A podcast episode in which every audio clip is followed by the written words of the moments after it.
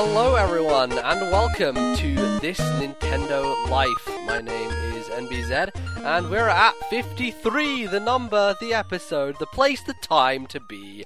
Uh, we are rolling on through November, Bali. It's it's happening so quickly. 2015 is almost over, and we're we're getting to kind of game of the year stuff soon, which is exciting. Yeah, no, I I think I'm gonna go back and play quite a few games that I feel are you know contenders. Um, Yeah. give them a bit, a few more hours. Um, see if it can re- I can reevaluate my um, views on some games. Seems almost a decade ago that Captain Toad came out. Oh uh, boy, it? yeah, it really does feel a really long time ago, doesn't it? Yeah. Um, so there's lots of stuff uh, to look forward to in the coming weeks, but uh, for now we just got a good old regular episode for you. Uh, but there's also the return of Nintendo's uh, feature special, Nintendo Direct, and we'll talk about that later in the episode. But uh, what else are we going to do, Bally, in this episode? We've got what we've been playing this segment, and we've got a few emails to get through. And then, like you said, we're going to talk all about the ins and outs of the first Nintendo Direct. I want to say since April. Yeah, if we're talking just directs uh, and not counting the Yeah. digital event from E3, then yeah, E3, yeah. It is. It's been the longest break uh, in a long time, and there are obvious reasons for that. But uh, it's good, good to have him back. I'd say good, good to be back in this Yeah. this groove.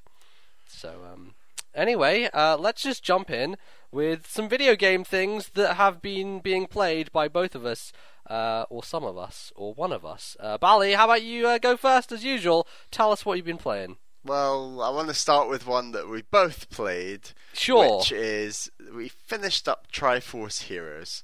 oh boy, did we? Um, and I just want to say the final two worlds of that game, they're pretty damn great. They're pretty They're damn excellent, great. yeah. They are They really are well very well designed. I thought the final boss, without giving spoilers away, was really, really, really well implemented. The way that uh, the three of us had to communicate, I say Mhm. communicate, communicate over Skype, and then that one was Emoji. random person with us. Yes, using emojis.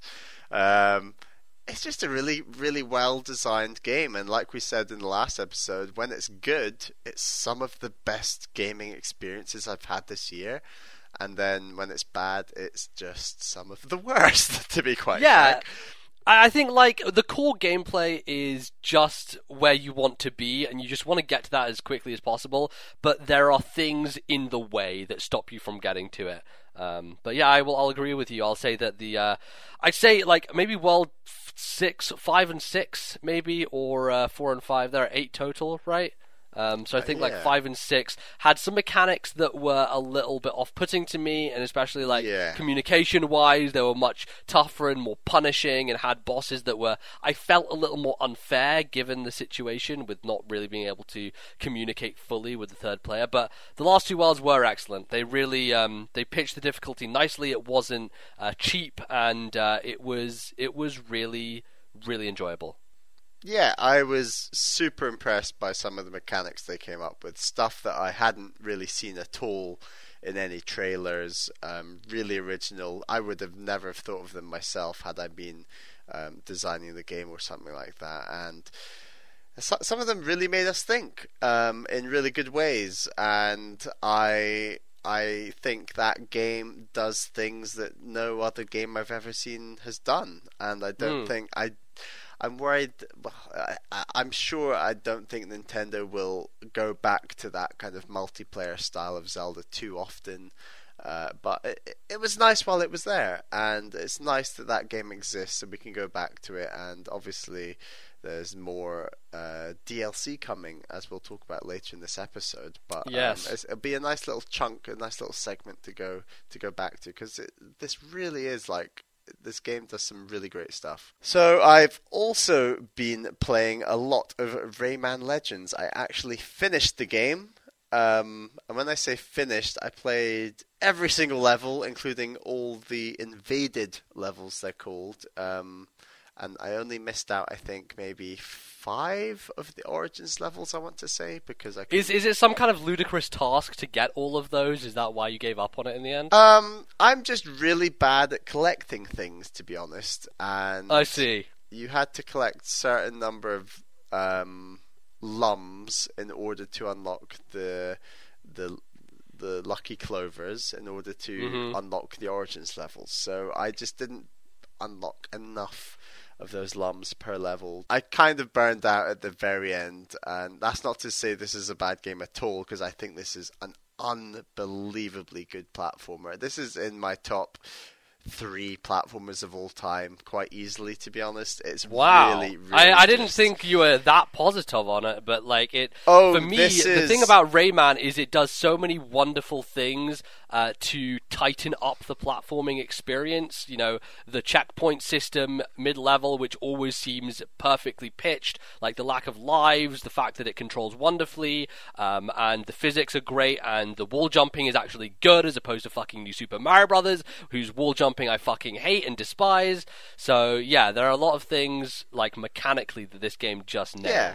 And I know that I know that mechanics are your big passion with 2D platformers, and I completely Absolutely. I completely agree. The mechanics of this game are really solid. They're unbelievable. But I think this game is even really good when it comes to art and music. And those are aspects that I love in other 2D platformers. But this game's soundtrack is just so unique and quirky and it's got a bit of medieval it's got a bit of sort of hispanic sounding stuff going on. It's got everything and on top of that the art style is just going to these really vibrant crazy kind of Ubisoft, you know, levels that you, you you would never see in any other games. They're really kind of they've gone all out on the quirkiness, and I just love that. I think it's the thing that is making Cuphead stand out for a lot of people. It's that hand drawn animated look Yes. that is just like it's basically a cartoon and it it flows wonderfully.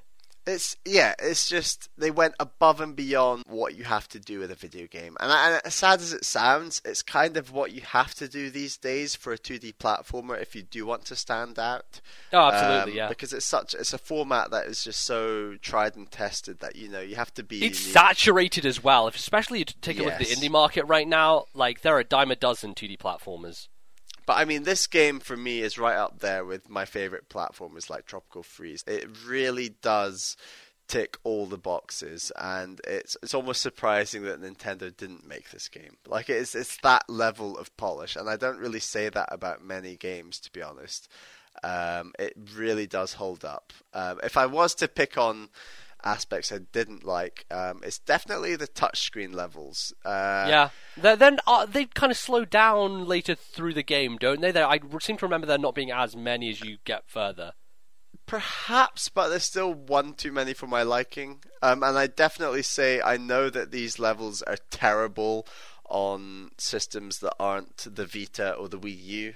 Right. Um, I cannot imagine playing it with like a PS4 controller, or Xbox One controller, or whatever. That just Mhm. it's just horrible, and there are just a few too many for my liking that really break up the flow of the game, um, which is a real shame. You know, I think it'd be interesting if we played those together in co-op and thought it was a different experience because at least then you have someone who is in control of the character and you can kind of communicate between yourselves to say like, okay, do this thing, and it's it's an asymmetric uh, cooperative experience. Uh, Yeah, and there's definitely a lot of thought gone into them, and I give them credit for that. But single player, it's not doing it for me, and it's a shame that they're not kind of a side co-op experience. They're kind of part of the main group of levels, which is a shame. Like I wish they were sort of a bonus thing on the side. Like stuff that you have to play through to progress, essentially. Yeah, and that's that, and that's a real shame. Um, I also think the the 2D sort of shooter levels, I want to call them, they're just a bit dry. They're a very simple game mechanic, and there's just too many levels like that. All by all means, throw a couple of levels like that in, mix up the formula, but it's just not a strong formula uh, that I like. But uh, I don't Okay. I don't want to do this game down. Um, I absolutely loved it. I got about 480 lums, not lums. What do you call them? Teen, teensies, teensies. Who knows, Bally? There's too many things in this game that Yeah. you have to collect that I don't want to tread on anything. I got I got about 480 out of 700. Um, Okay, that's respectable, I you spent know. a good 15, 16 hours on this game, and just I really did love it. It was.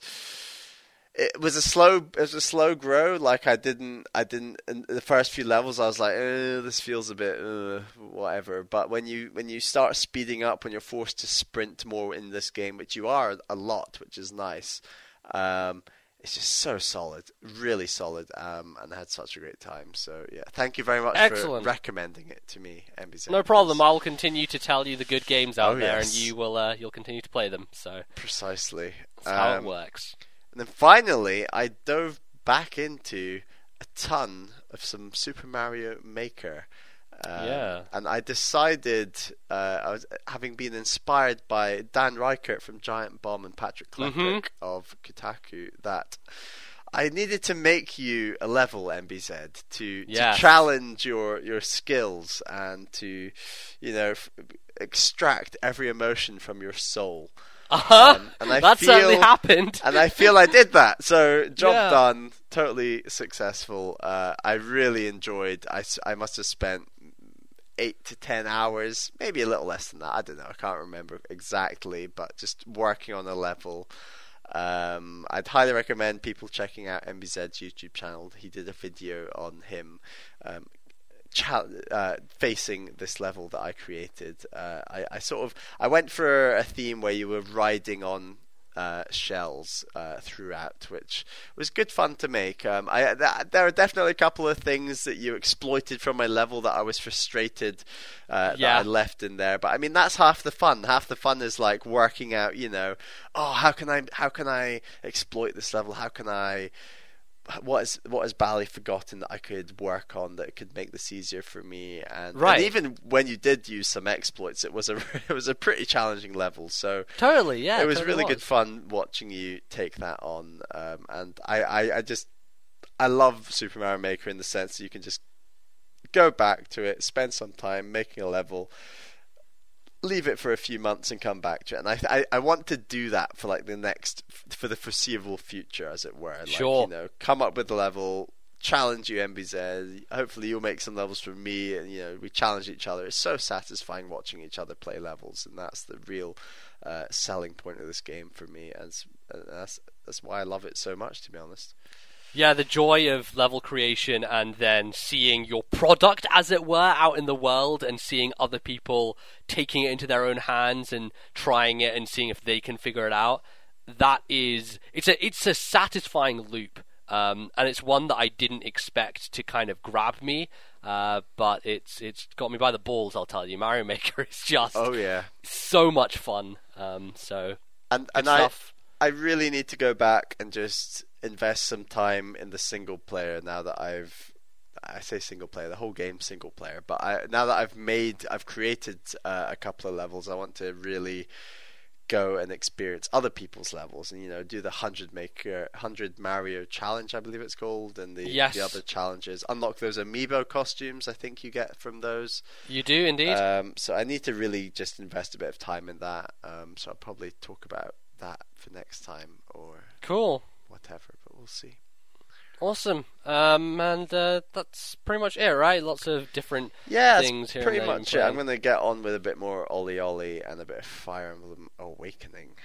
Cool. Good stuff. Uh, so, I, Bally, uh, have been playing a game that, that you lent to me, and seeing as you were so kind, uh, uh, or sorry, I was so kind to give you Rayman, you uh, decided uh, it was time for me to get invested in the universe of our good old buddy Star Fox. A Nintendo Classic.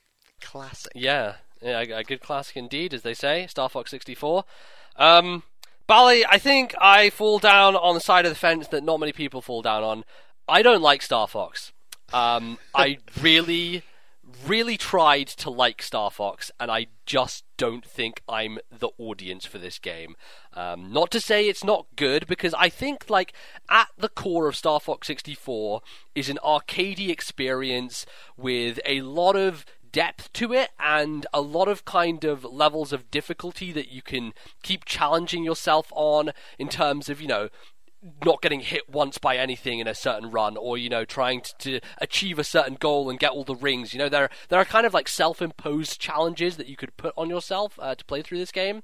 But for me I just fucking struggle to get through it. You know I'm I have I feel an issue with 3D space shooters.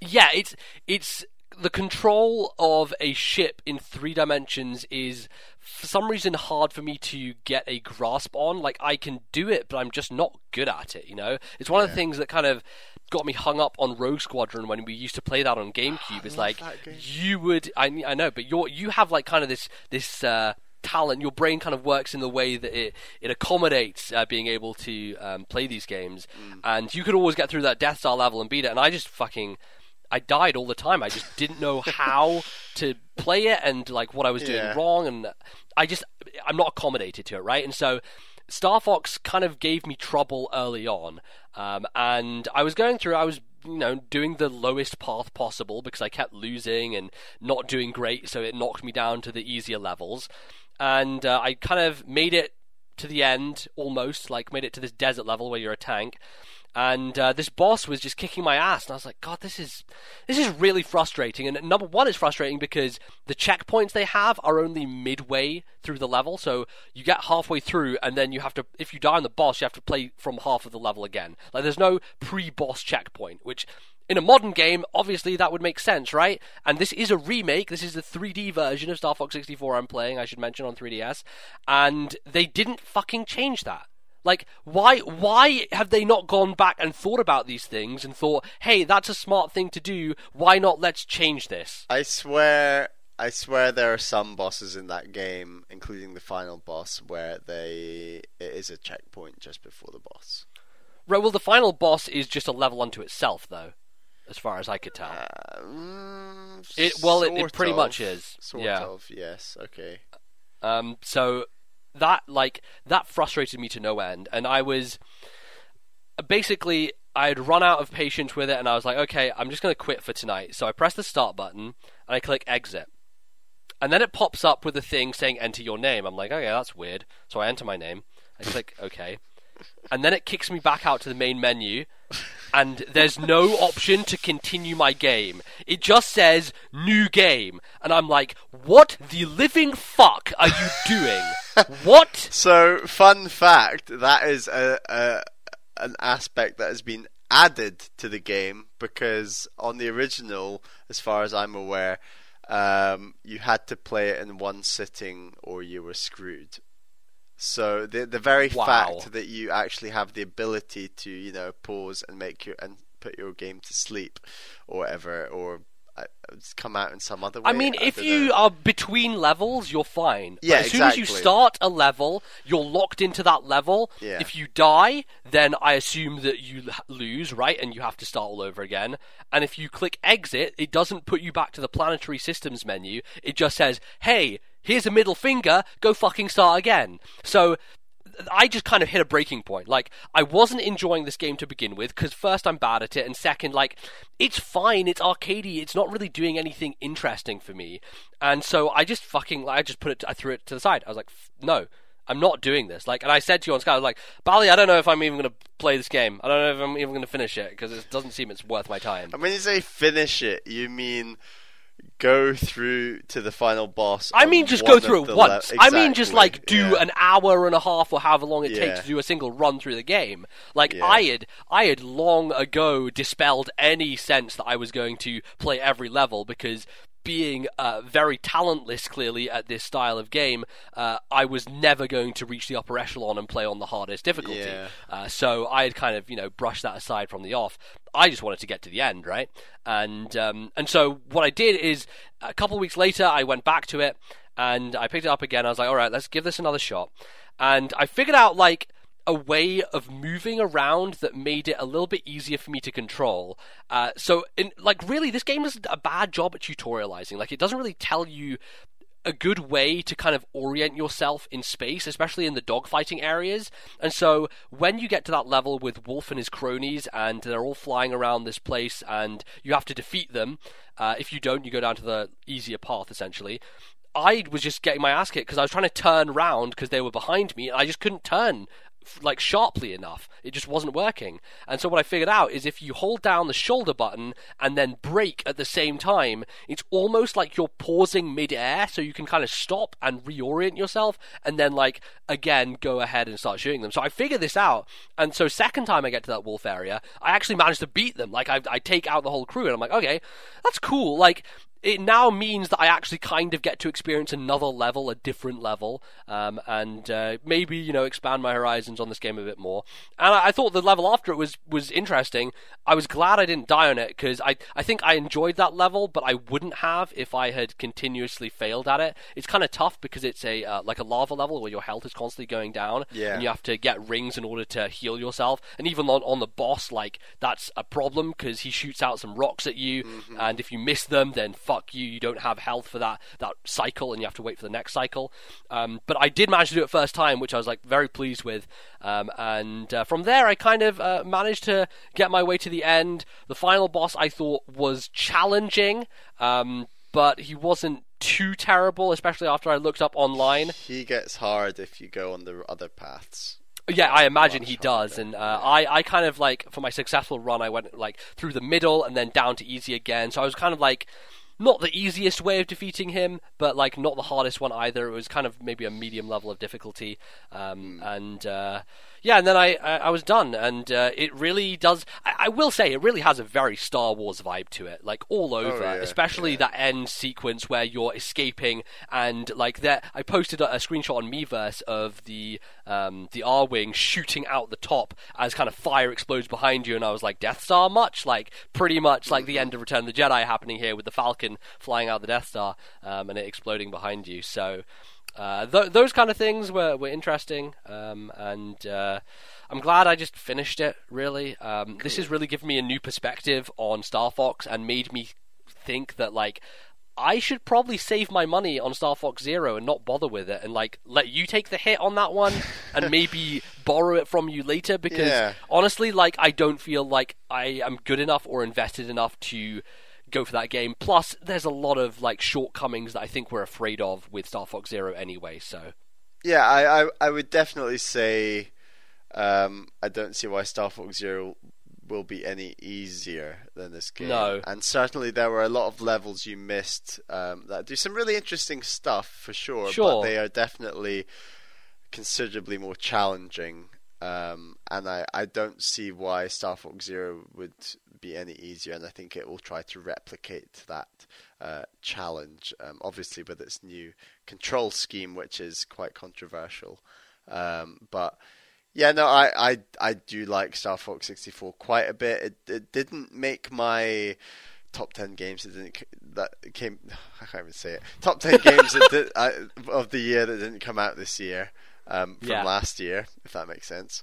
Um, but yeah, I, as someone who has played a number of the Star Wars games from Rebel Strike, Rogue Squadron, uh, Battle for Naboo back on the N64, I, I, I am a big fan of those sort of space shooters, um, especially in the Star Wars space. So yeah, yeah. I, I, had a, had I had had a bit of practice, and I can appreciate that that gives you a right upper hand in a game like Star Fox. So yeah, yeah. I mean, I'm still excited about Zeros, but I can I, I appreciate your um, your your your struggles with this game, considering um, how I've seen you handle previous um, uh-huh. space space shooters, um, certainly yeah. in co-op and multiplayer and things like that.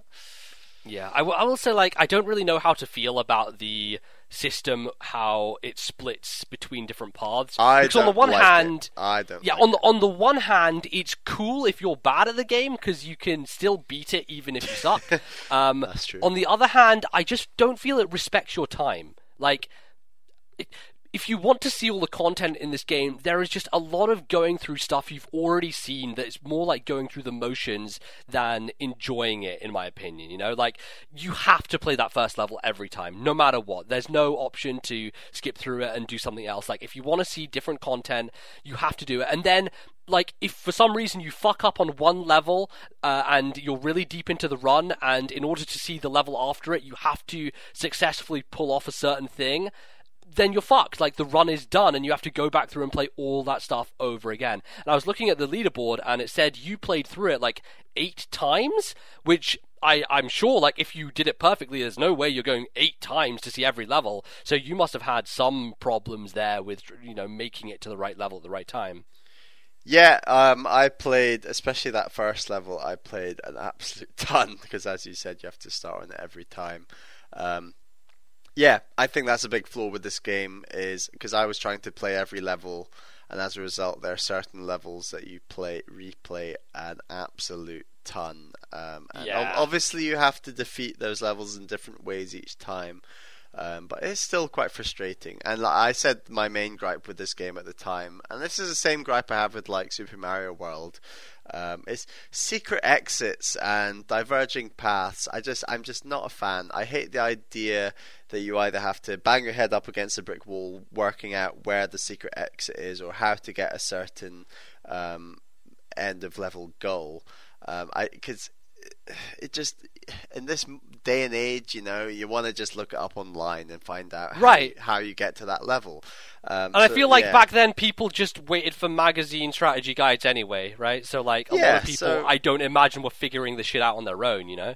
I don't like them. Present me a challenge, absolutely, but don't present me a secret exit or a diverging path where I I might miss it, I might not work it out. You know, if I have to work something out, make it the main point of the game, make it the whole level.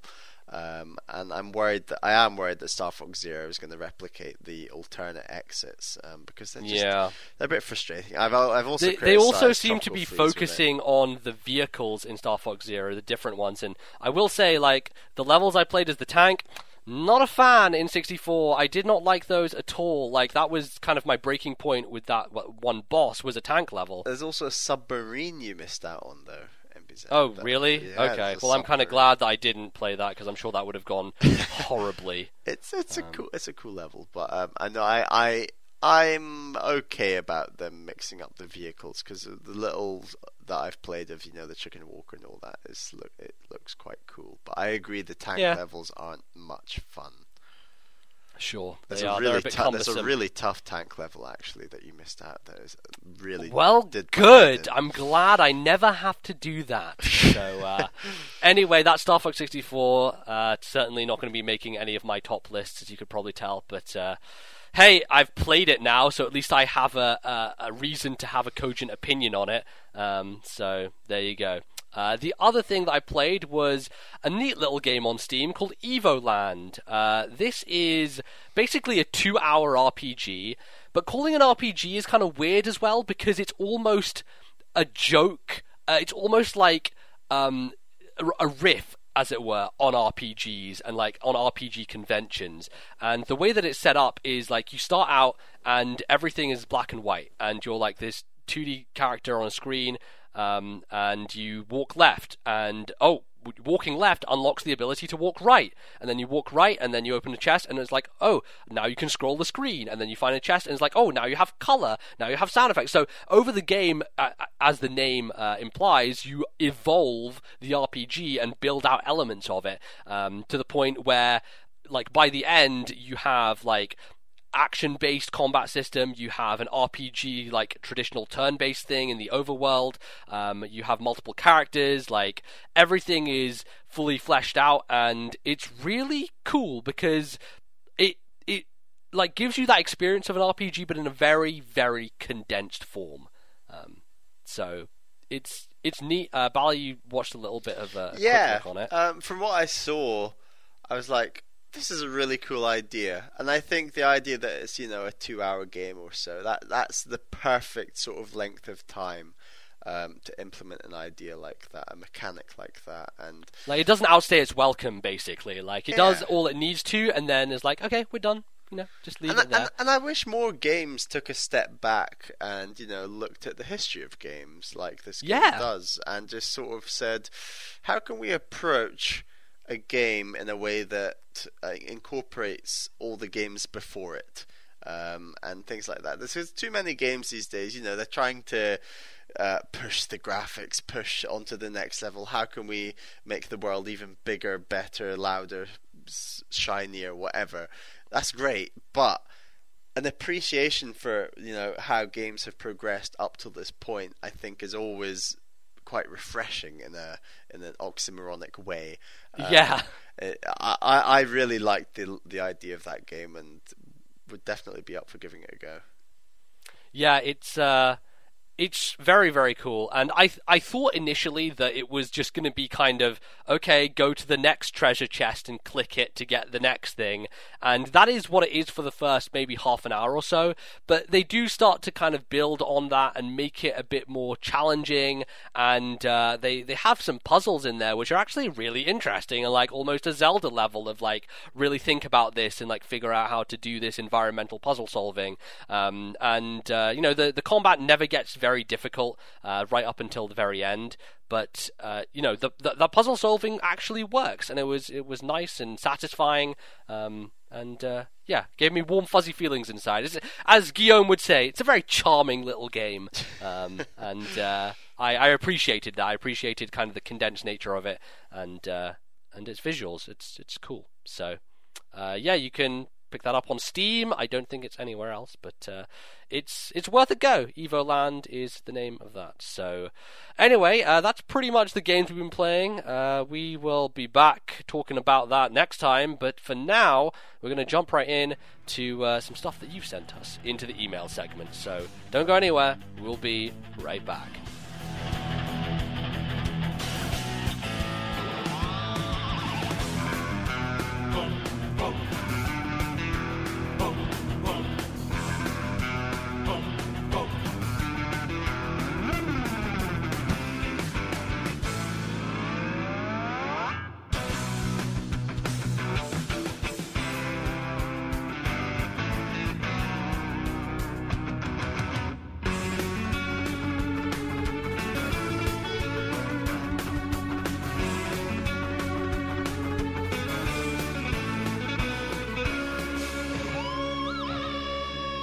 Welcome back to the show, everyone. It is time for some emails, but a very important announcement. We're getting low on emails again. So please do send all your emails to thisnintendolife at gmail.com. That's thisnintendolife at gmail.com.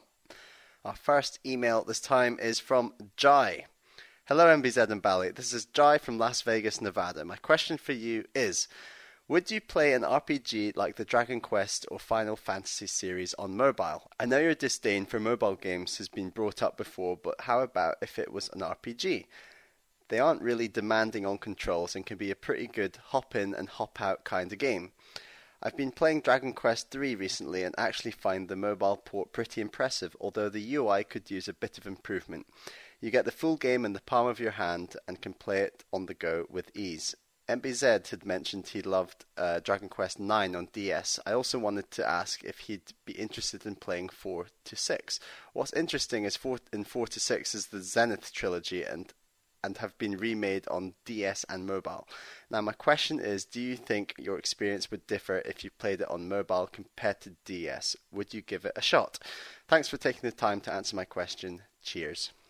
Uh, well, Jai, uh, interesting question that you pose. Uh, it, it's a good point that, yeah, the kind of JRPG mold of kind of turn-based fights and uh, world exploration seems that it lends itself more to a mobile platform than a more actiony or platforming based game. Um, that still doesn't necessarily mean that they're good places to play those. Um, yes, they're possible, but I think a lot of experience with um, those type of games you want to have a bit larger of screen real estate to be working with, and especially you using your fingers, like going over the top of what you're looking at, I find can get a bit distracting in the way of the experience. Whereas playing it on like a handheld or even on a home console, you absorb the full thing and you kind of immerse yourself. I feel like RPGs are much more games that you immerse yourself in a world with, um, but they're totally playable. Um, what are your thoughts, Bally? As much as I have a disdain for mobile games, as you say, and I would highly agree with that, um, the few mobile games I've played have been it's very much pick up and play like very quickly. And I know that you've said in your email that it's you think RPGs are kind of hop in and hop out. I kind of don't feel that way about RPGs. I personally like to sit down for a long time with something like a Fire Emblem or a Xenoblade and invest a good few hours into those games because they, they, those games take so long to complete.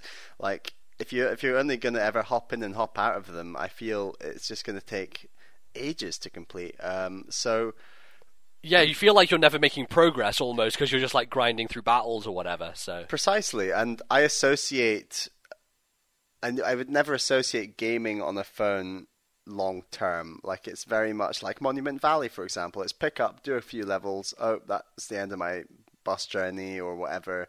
Put my phone away and get on with my day. I don't really associate that style of gaming with RPGs, and the bottom line is I would way rather sit down with a gamepad or my 3DS or something and I'm still a big fan of buttons but uh, like I just there's a number of reasons I just can't see myself playing RPGs in a mobile environment. But I mean having said that the number of people I know who aren't into video games at all but used to play you know Pokemon Gen 1 Red Blue Yellow growing up and now on their phones. They've downloaded some sort of emulator and they will be playing Pokemon Gen 1 with like um, what do you call them? Uh, digital virtual buttons. Vir- virtual buttons, precisely. Touchscreen virtual buttons is. I, I, know a handful of people who have done that and have definitely invested a lot of time into a mobile game RPG in that sense. So it, I, I think it, it can work for people, but I'm definitely not personally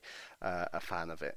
No, yeah, I, I agree. I think that if you're going to make an RPG for mobile, you should make it for the ground up for that system.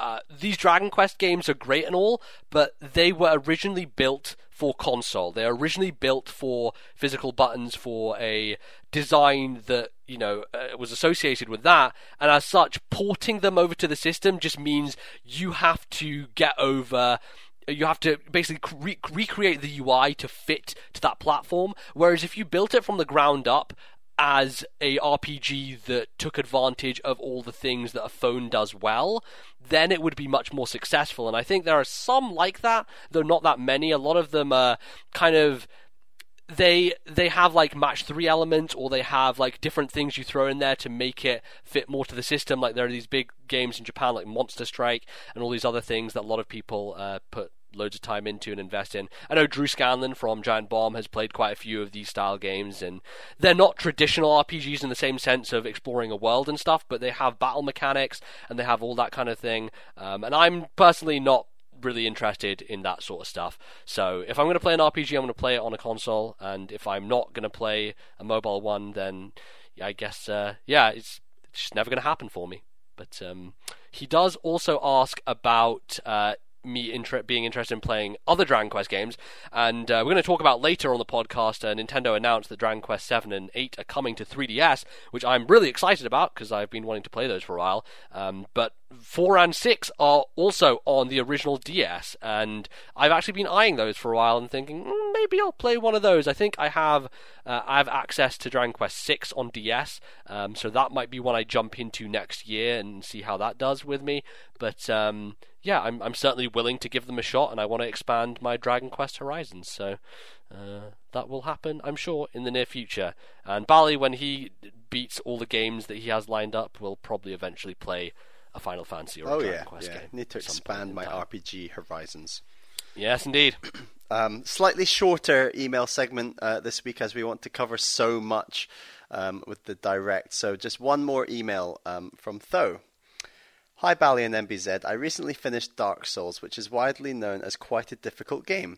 I still had a lot of fun with it though, and it's easily easily a strong contender for my favorite game that I played this year that didn't actually come out this year list. Anyway, my question is what do you guys think of difficulty in games and what are your experiences with difficulty in games? Thanks for the awesome podcast and keep up the good work. Uh, well, though, I appreciate the callback to uh, our list uh, from last year for our favourite games that we played that year that didn't actually come out this year, which I think is. Which we're going to be doing again. Yeah, we are going to be doing again, and we're going to carry that forward as a tradition as we go through uh, with this podcast. Um, but yeah, a lot of people come to games like Dark Souls maybe apprehensive about them and then really end up enjoying them because the satisfaction of beating something that that is that difficult is immense, and I think that you know is a big deal for a lot of people. Uh, where do you fall on the side of difficulty, Bally? Do you like things to be challenging uh, that, so that you can overcome them and feel satisfied at the end? Uh, how, how I'm, I'm sort of my weakness is my strength. Now, what I mean by this is I feel that whatever's put in front of me, whether it's easy or difficult, I have to get past, and that's my weakness. My weakness is I have to get past it. And so I am very bad and guilty for just ramming my head up against a brick wall on very difficult games. Um, I'm trying to think of an example, like getting a perfect in every single Pilotwings mission or something. Um, or I'm trying to think of what's some difficult games I've completed, like 2D platformers. We're talking about Donkey Kong Tropical Freeze. Definitely, the the end of that game is very difficult. Um, and yeah, I I like I I don't feel any less or more satisfied completing a game that's necessarily that much more challenging. Um, I definitely agree that if if a game is overly easy and I complete it, I don't feel a great deal of satisfaction. But then again, the satisfaction can be built up um, through other game elements like story or something like that. So a game that's quite weak on story, like Tropical Freeze, for example, uh, I feel that if it was a bit too easy, it might not be that satisfying. But the fact that it's mechanically a difficult game and that that's almost the crux, the the sort of fulcrum of the whole point of that game is the difficulty in getting past some really tough 2D levels. Uh, I feel that yeah, when you do complete that game, it is really satisfying. But um, the, the, like I was saying, there's definitely games I've played that have better story. Like I don't, I don't think the Zelda games in general are that difficult. Um, I think Link Between Worlds, for no, example, is a very easy Zelda, but it's incredibly satisfying because there's some really awesome puzzles. Um, I think that game's got quite a strong story, um, even if it's quite a short and um, very few cutscenes to make up that story. I think that games can excel in more than just difficulty. So the satisfaction you get out of them isn't just difficulty; it's definitely to do with story and other elements. Um, so yes, I do get satisfaction, um, but I'm also very guilty of ramming my head up against a brick wall, um, regardless of the. Di- regardless of the difficulty. Yeah, I think it's interesting to make note that Nintendo games generally don't give you a difficulty option in the sense that a lot of other games have like easy, normal, hard, that kind of like uh, designation before you even start, being like, okay, how do you want to play this? What kind of challenge level do you want to be given? Um, I do find it interesting that Nintendo generally just don't put that in their uh, experiences, um, and if they do, it's more of a determined by how good you are. Like, for example, in Star Fox, uh, where if you're good, then you will inevitably go down the more difficult path because you're able to get through it, and if you're bad, then it will just force you down uh, an easier one. Um, it's I, I don't know if you have any experience like going into a game and choosing from normal, difficult, uh, or, or easy. Uh, I'm certainly working my way through Fire Emblem, and I picked the easier option. That's right. Yeah, that is um, one and yep, it's true. That's an interesting game, and I was going to come up with another example in a second. But Fire Emblem is an interesting game where the mechanics are very satisfying, and it can get incredibly difficult. Um, but on top of that, I think it has got a relatively strong uh, story. Uh, so I think merging different elements that can satisfy you in games is important. And the example I wanted to mention,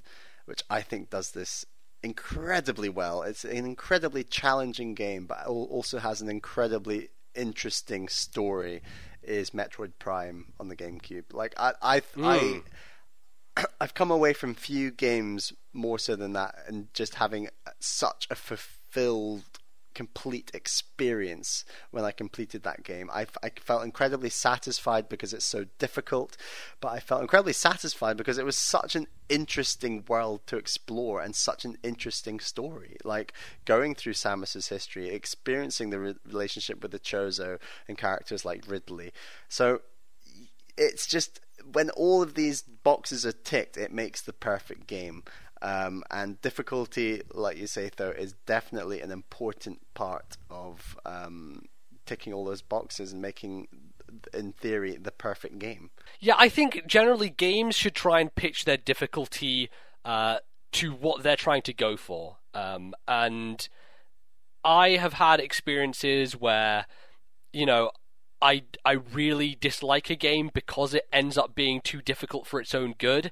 And likewise, I think that some games kind of cruise along and don't have enough of a difficulty, but I don't feel like I put them down for that. You know, I feel like I still enjoy them regardless. And then you have experiences like with Persona where I I knew that that game for me was totally going to be 100% character and plot and dialogue and voice acting and all these elements that weren't necessarily mechanically driven uh, in terms of the battle system. So I played it on easy, and that was one of the best experiences I had because I didn't end up grinding forever. I took part in all the things that I wanted to take part in.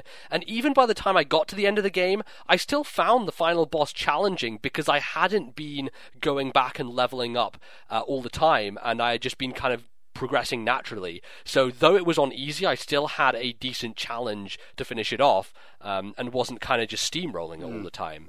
Um, so it, it, it works out well. I also think that more games should allow you to change difficulty in kind of midway through the experience. So, for example, Witcher 3, um, you can change the difficulty whenever you want in that game, and I think some people tended to get over leveled and eventually found that they were just slaughtering people and just making a beeline through all the combat.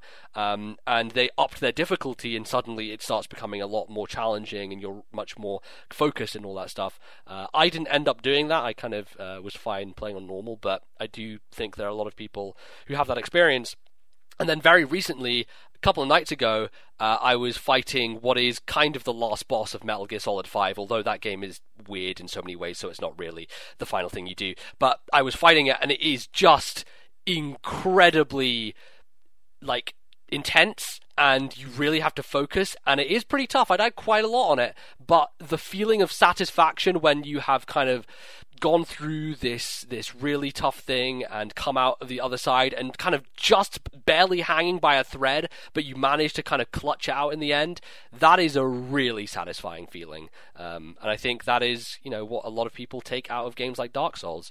So there is value to be found in all levels of difficulty, and I kind of just go with yeah, the flow. You know, whenever I, a game I definitely uh, agree. pitches itself, go with the flow. Um, like I already said, I didn't enjoy Link Between Worlds any less because it was easy because that's just the way the game was designed, and it excelled in other areas. Exactly. Um, and likewise, True. a game like Metroid Prime is really hard, and that game works well for being really hard. And maybe that game might be lesser if it was a bit too easy, but who knows? Because that wasn't the way it was envis- envisaged, envisaged, envisioned. Yes. I can't even think of the word, but both, both, both envisaged, envisaged and envisioned. envisioned. um, so yeah, it, uh, horses for courses. Uh, but I'm open to I'm open to a tough game. I'm open to an easy game, but um, I'm not I'm not that fast. So yeah, awesome. that's a couple of emails for this week. But yeah, as we said before, we are running out. So do send all your emails to this Nintendo Life at gmail.com. This Nintendo Life at gmail.com. Um, Join us after the break where we will be diving into the Nintendo Direct to talk about all the news and the happenings, the good, the bad, and the ugly from the Direct.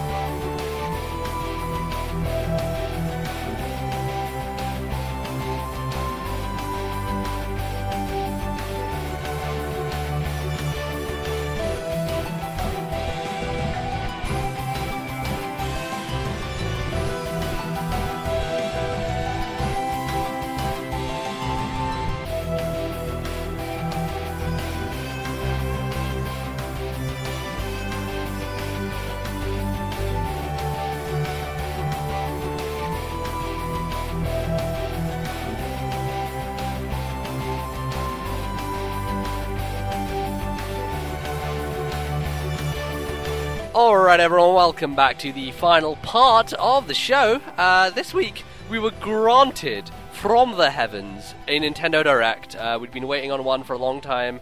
Uh, obviously, since the passing of Iwata, they had taken a back seat and tried to figure things out. But um, They did say, uh, I th- believe it was in a uh, financial uh, investor briefing, that Nintendo Directs were going to return and that we would get at least one before the end of the year, and that they, they were going to basically revise them for next year and change it then. But um, we got more of a traditional one here in the sense that uh, Europe was presented by Shibata and uh, the North American one presented by Reggie and Bill, and I think Morimoto, who had done directs previously in Japan, uh, was doing their one. So uh, we're pretty much set here to talk about things that happened. Uh, it was pretty good direct, I thought. Bally, uh, what were your uh, overall thoughts on how this Nintendo Direct spanned out?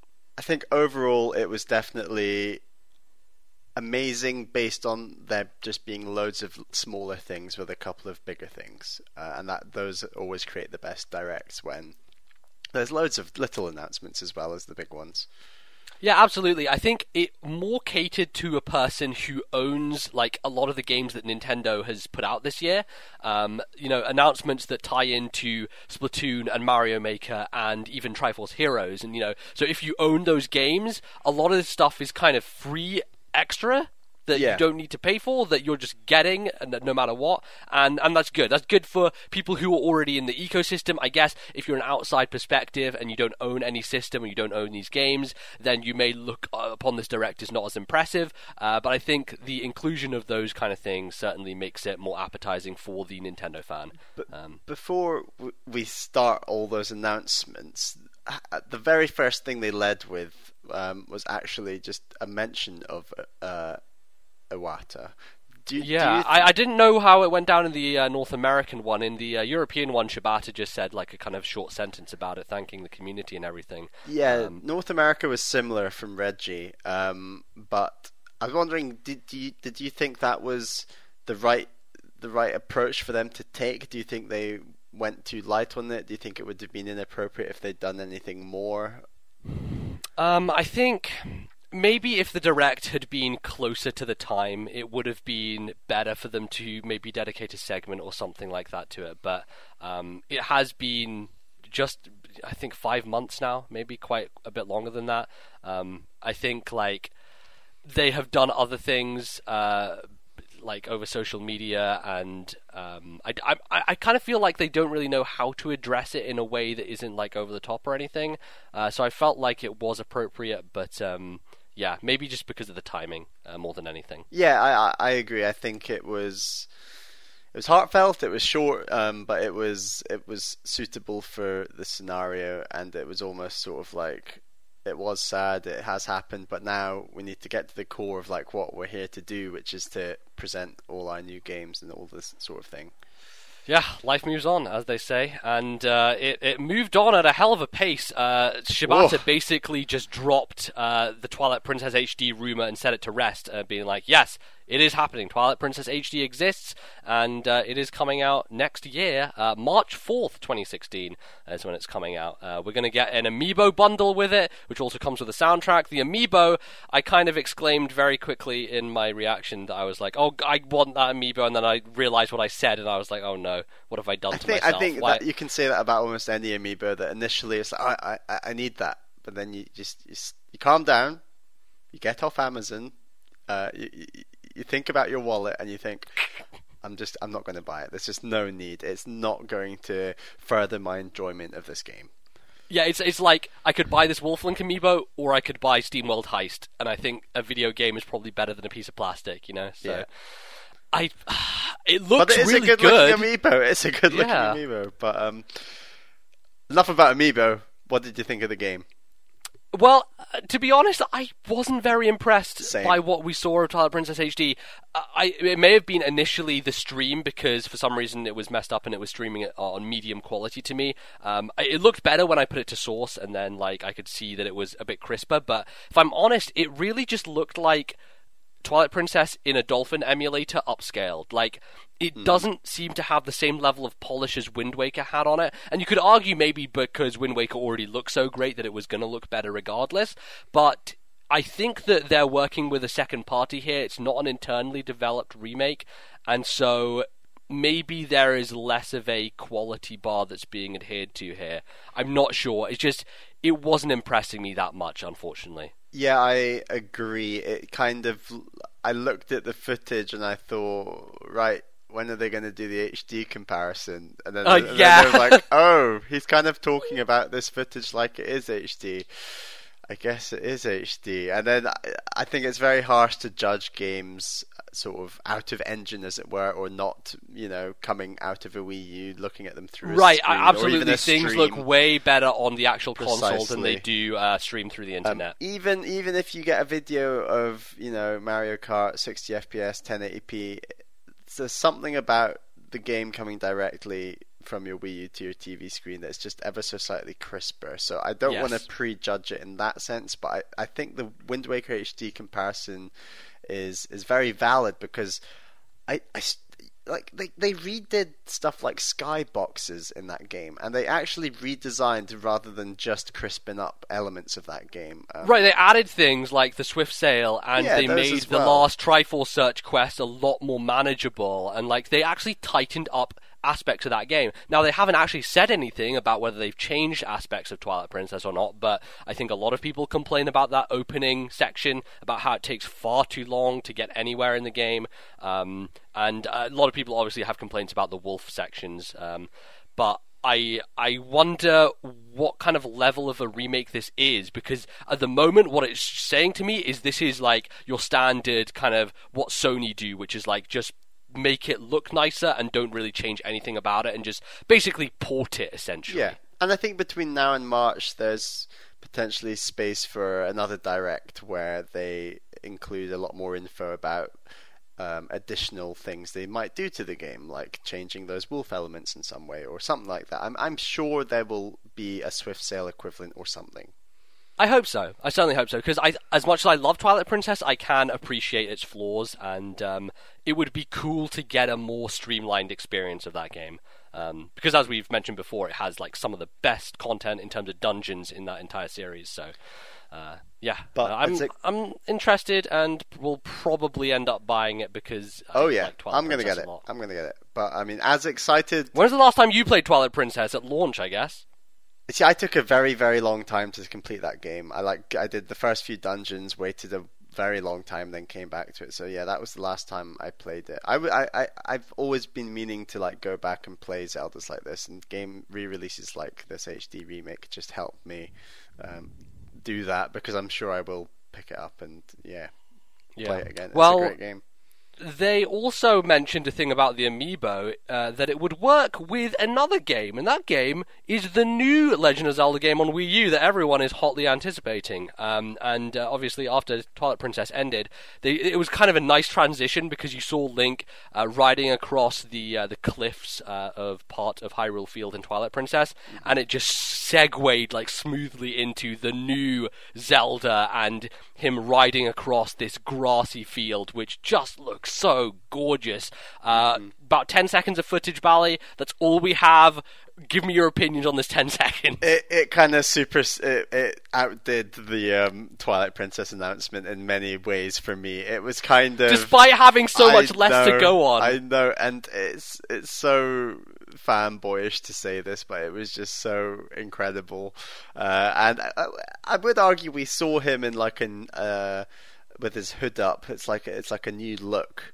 Uh, I, I, I think he has had his hood up before, Oh, has uh, he? and in some parts of the footage, yeah. But I think that art style is growing on me more and more. How it's like this very, it's almost like a cl- very clean, cell shaded, but less cell shaded than Wind Waker. It's very hard to describe, but I mean, It's it's such a beautiful like the way that they've animated like each individual blade of grass and the way that it moves while the horse goes through the field is just astounding. Like it's the visual fidelity here is is great, and I think it's more to do with the art than anything else. Like it'll probably look nice from uh, you know the technical side, but I think the art is what is going to be holding it up. and it was quite reassuring that there was a big 2016 sort of letters uh, numbers appeared on, on, on top of the the trailer Yeah. I say trailer 10 seconds of footage Uh, yeah, I can't really at- call it a trailer. end. so and then following that Shibata then went on to say it's going to be the 30th year anniversary of The Legend of Zelda so they've they've really kind of signed themselves up to release this game in 2016 on the 30th anniversary of The Legend of Zelda no ifs, no buts. It has to be that year. and it is definitely coming out on Wii U, as they continue to say. It is a Wii U game, so Yes. It may still be out on NX. Who knows? But it is definitely there is going to be a Wii U version of this game at the very least. So Yeah. I guess that puts to rest some concerns that maybe some people have. And then even more Zelda announcements. Uh, yeah, they did. They continued on with uh, the Zelda train uh, as we segue to Spirit Tracks and Phantom Hourglass, both available on the Virtual Console. Um, buy one get one half price as well, which is neat because those games kind of go together in a little package. Um, yeah, Yeah, I really these are great Zelda games. Um, I've barely played a Zelda game I don't like. These aren't perhaps my favorite Zelda games, but they're they're they're super original. They're they they they definitely fit together. They're nothing like the other Zeldas, I would argue. Um, I definitely prefer Spirit Tracks. I think there are quite a few mechanical issues with the uh, Temple of the Ocean King in Phantom Hourglass. Um, Yes, yeah. But that I would still recommend playing Phantom Hourglass. It is a fantastic game. Some really innovative uh, weapons and the way you use those weapons, obviously with the touchscreen and everything. So if you haven't played either of those games, I would strongly recommend it. And we were just saying, um, MBZ, that playing these games on the gamepad uh, with the the system that Nintendo have gone for with the DS games on the Wii U, like it, it, it could work really well, really nicely. Yeah, because you just have basically the map screen on the top. So on the TV, you could have that, and then just focus your attention on the gamepad um, for the touch-based stuff. Which, you know, uh, that's how they designed it, and uh, it seems like like because a lot of DS games rely on having those two screens being looked at at the same time, and I think Phantom Hourglass and Spirit Tracks are two which don't necessarily need you to do that. Um, so Yeah. it works well. Uh, and uh, and we're also getting an update for the most recent Zelda game, Tri Force Heroes, which uh, we talked about last week, and uh, is uh, adding a bunch of new levels uh, called the Den of Trials, uh, which to me kind of sounded like um, the Cave of Ordeals from other Zelda games, in that you know you're going down, down, killing enemies, and apparently you have to defeat every enemy in a level to move on. There are some checkpoints, but um, bunch of new content, bunch of new levels, uh, which is good fun because uh, we kind of went through all of those levels and enjoyed our time. Uh, we're not really going back for more of it, but uh, yeah, extra stuff is always great and it's free. So Yeah, I think this would be like a really cool thing to do when it comes out, or maybe a bit after it comes out, where we could go back, get a third player, obviously, and just go for it and like just experience a bit more new free content, which is always always nice. And that's coming for the end of the year. That's December 3rd, um, which is the day before Xenoblade. So I'm not sure we'll get to it straight away, but uh, maybe Yeah. eventually. Um, they also uh, are adding a couple new outfits. Uh, there's going to be a Linebeck outfit, nice tie in to uh, Phantom Hourglass uh, there. Uh, with Linebeck, and um, uh, he his ability is going to see, be able to see what items are inside the chests at the end of the levels. And if you play Tri Force Heroes, you know that it's kind of crucial if you want to get all these outfits to get the different materials. And because it's a blind box at the end most of the time, you're kind of relying on luck. Um, if you have this outfit, you can prejudge what's in the, the chest and just go for it. Uh, that that is granted that you get there before the other players, but It, it you know. also means if you're not wearing the Linebeck outfit and you get to the end of the level, and someone else on your in your tri Triforce is um is wearing the Linebeck outfit, then they're just going to sprint ahead, get the best item, and no matter how hard you try, you're going to end up with the worst item. so Yeah, yeah. kind of- it's it's almost it's it's completely game changing in terms of grinding for those items. Yeah, it certainly will help people doing that. Uh, they also announced a Fierce Deity outfit, which looks so cool because the Fierce Deity Link is like one of the most awesome incarnations of him. Uh, generally, I feel, and uh, that uh, allows you to short, shoot like four different laser beams in different directions. Uh, looks pretty pretty great. So, uh, for people who are still uh, chugging away on Tri Force Heroes, some good stuff coming in the future. Um, but enough of that. We're going to move straight on into some RPG goodness, uh, or should I say, not so goodness, in my opinion, which is Mario and Luigi Paper Jam Brothers. Now, they spent a long time talking about this game on the European Direct. Uh, they had a bunch of like footage with Shibata explaining stuff over the top of it, and then they had like a minute and a half trailer after the that. fact. I hate It's like, that when- why? Why give us a trailer when you've just shown us a bunch of this stuff anyway? It's really stupid. It, it really irritates me that the footage he's talking over to demonstrate aspects of the game is from the trailer itself. So you're seeing Yeah. it twice, and it just oh, it is just feels like such a waste of time. Um, Yeah, plus it it's was a not- waste of time. I think it, it, it aggravates us even more when it's a game we're not that excited about, like this. Yeah, one. and it feels like North America do a much better job padding out the dead air where you have the skit stuff with Reggie and Bill, and it's like it's a funny comedic thing that the European Direct kind of lacks, unfortunately. I think they've had it before in the past, like when Shibata has dressed up as Professor Layton, and there's some really fun stuff that he does dressed up as Phoenix Wright as well. And um, but unfortunately, that stuff is is not as uh, pronounced as it is uh, in the North American one. So. Um, they announced a bunch of amiibo stuff that works with Mario Luigi Paper Jam Brothers. It's coming out December 4th, same day as Xenoblade. Uh, I'm not going to be getting this. I'm going to see what the reviews say. Maybe I'll pick it up cheap at some point in the future, but I have been burned so hard by the last Paper Mario game and the last Mario Luigi game that neither of them hit the spot for me. So uh, I wouldn't advise th- this is a good place to jump in for people who haven't played the series yet. I'd say go back to like Superstar Saga or something like that, or even Paper Mario on N64, because uh, yeah, the series kind of gone downhill uh, for both of them, unfortunately. Um, so. Uh, after that, we had some Splatoon announcements. Now, Bally, uh, what were your thoughts on this stuff? Because I felt like there should have been a bit more Splatoon announced as opposed to just a couple new maps. I, I think they've almost spoilt us in a way where they've announced so many weapons and so many maps that it's kind of not quite revolutionary enough to just announce even more maps and even more weapons. It's just weapons. an expected thing because Yeah. usually the PR just comes out and is like, oh, by the way, there's a new map available tomorrow. You can play it. Whereas this is like they spent a really long time doing a whole trailer, showing it off, and I expected there to be something more substantial, but then they were just like, oh no, it's just two more maps. And hey, there's more gear as well, which is great. And you know, Splatoon keeps getting better and better every every time they add stuff. Uh, but uh, yeah, I I was thinking there could have been something a bit more. Yeah, more meat it to just- bone. either different playable characters, uh, more single player DLC, more g- multiplayer game modes, just any one of those three. Just a little needed a little cherry on top. Although I'm still excited to try out these new, um, what do you call them? Stages, Maps. maps, map Yeah. packs, Yeah. and um, and weapons. Yeah. Cool. Uh, yeah, we. Uh, I, I, I'm sure that there will be some paid DLC in the future for Splatoon. That seems like something next year is going to happen, especially because with Wii U's lineup being sparse as it is, like their their continued support of games like this, Mario Maker and Smash, are going to be kind of the struts that hold Wii U up uh, in its kind of probable final year uh, in 2016. So.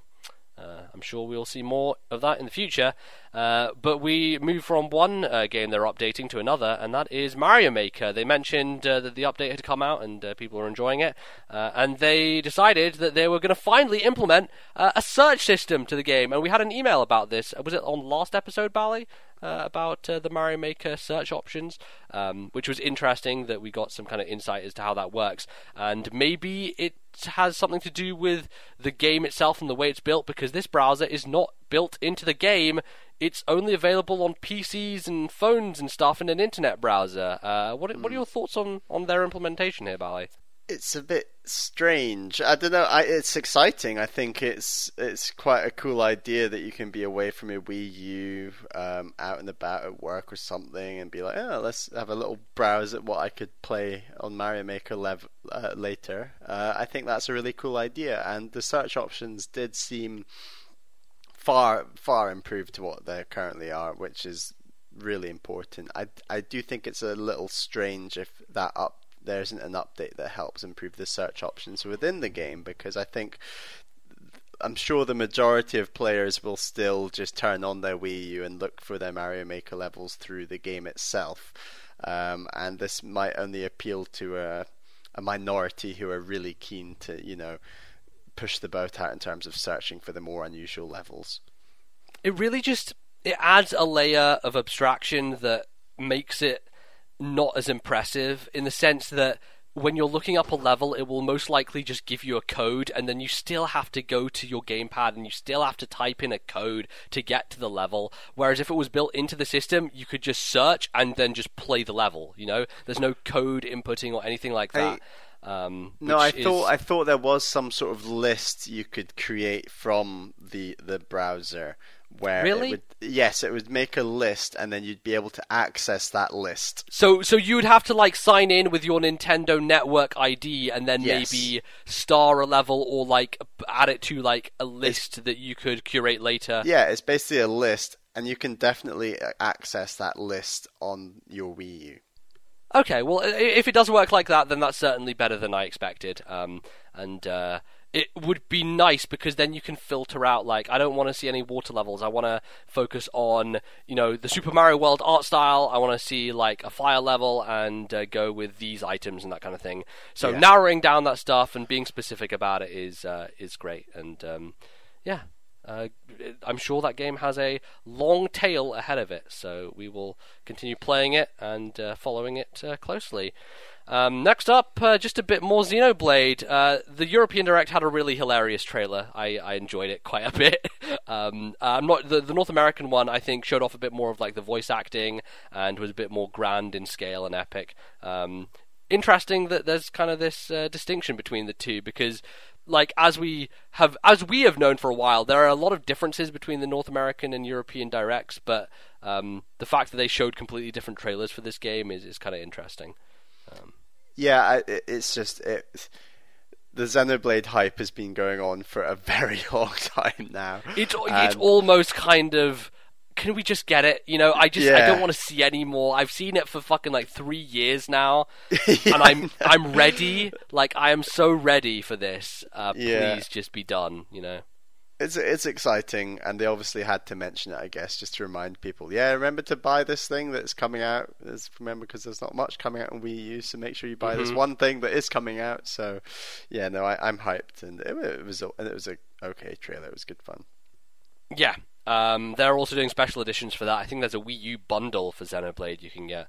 Um, and uh, I don't know what's in the limited edition. I feel like probably just an art book or some nonsense. Which I think there's a steel book that comes with it. A hard drive for your Wii U. Yeah, you actually you would need that because of all the data packages you need to download to make that game load properly.